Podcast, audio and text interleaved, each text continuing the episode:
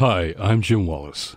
So last weekend in Washington, D.C., we saw the Values Voter Conference come to town.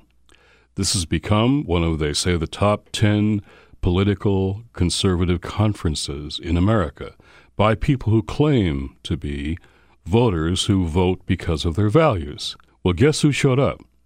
Donald Trump, the first president to ever come to a value voters conference.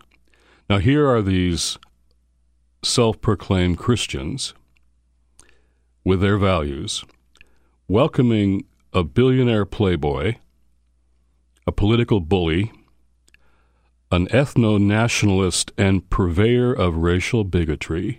So, when it comes to the Christian right, the religious right, I want to say this Donald Trump is now the moral definition of their movement. The religious right will rise and fall with Donald Trump.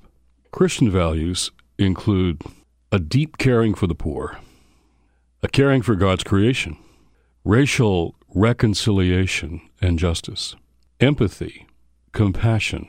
Here's what Joe Scarborough, a conservative Republican, said on Morning Joe the Tuesday after the weekend conference.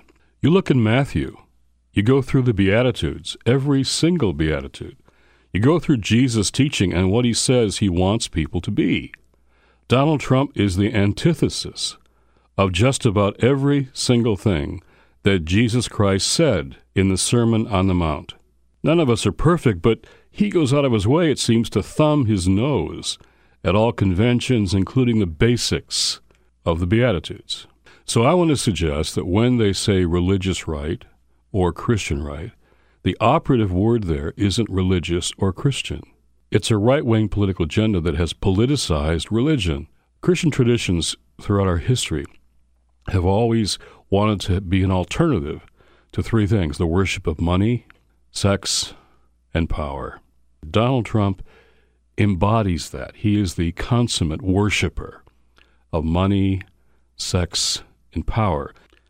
Jesus wasn't really mentioned at the Values Voters Conference. There was a slight reference to now we're going to have all the shopping centers be forced to say Merry Christmas. That was about the only reference to Jesus Christ. This is not just bad politics. This is really a theological problem. This is really a discipleship issue, what it means to follow Jesus. It really seems to me that the political agenda of the Values Voters Conference is coming from Fox News and not from the Bible they say they believe in.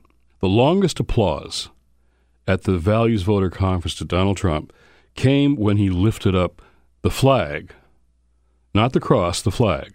And there were standing ovations and cheers USA, USA, USA, with a clear implication they were cheering against black athletes who protest racial injustice and police brutality by taking a knee during the national anthem. And, and Steve Bannon showed up too.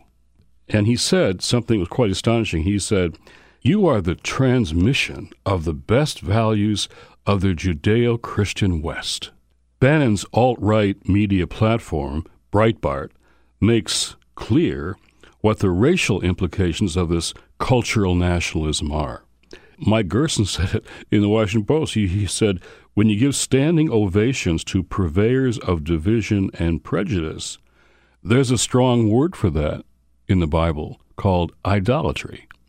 So this is making an idol out of uh, what they call our cultural nationalism, which really means our racial identity as white people.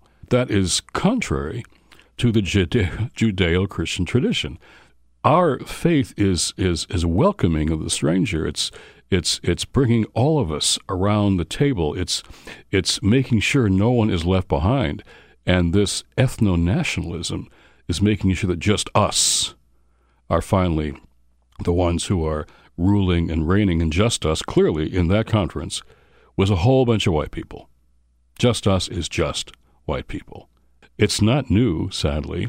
People have used religion before, and really in the 1930s, uh, when autocracy was rising in Europe, we see in Germany the creation uh, of a state church a state church, to support uh, the rising political movement of fascism in Germany.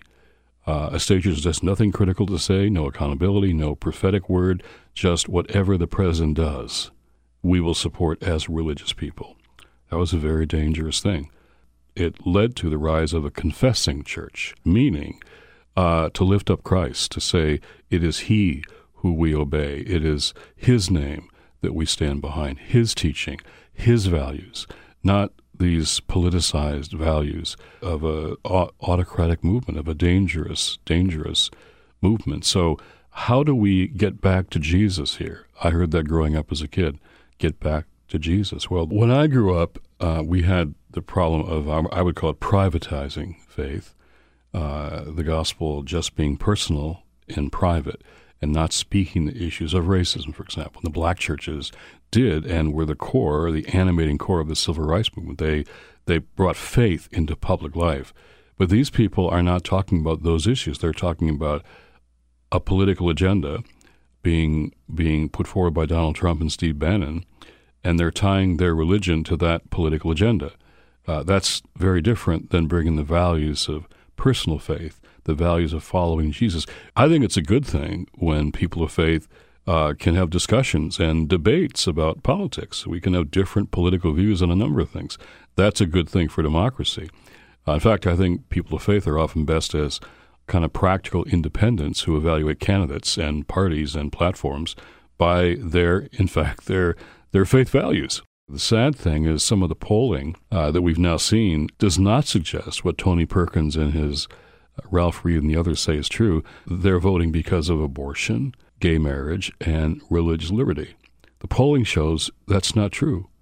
The white evangelicals voted 81% for Donald Trump. And the polls say because of guns, because of anti immigrant sentiment, anti refugees, anti terrorism, um, wanting more out of the economy than they're getting. So so I think I'm going to give Tony a call, and I'm going to ask him to invite a few of the rest of us into that conversation next year, and let's have that debate. Let's have that conversation. What are Christian values, and how do we bring them into the public square? What do you say, Tony? I'm Jim Wallis. Thanks for listening, and God bless you.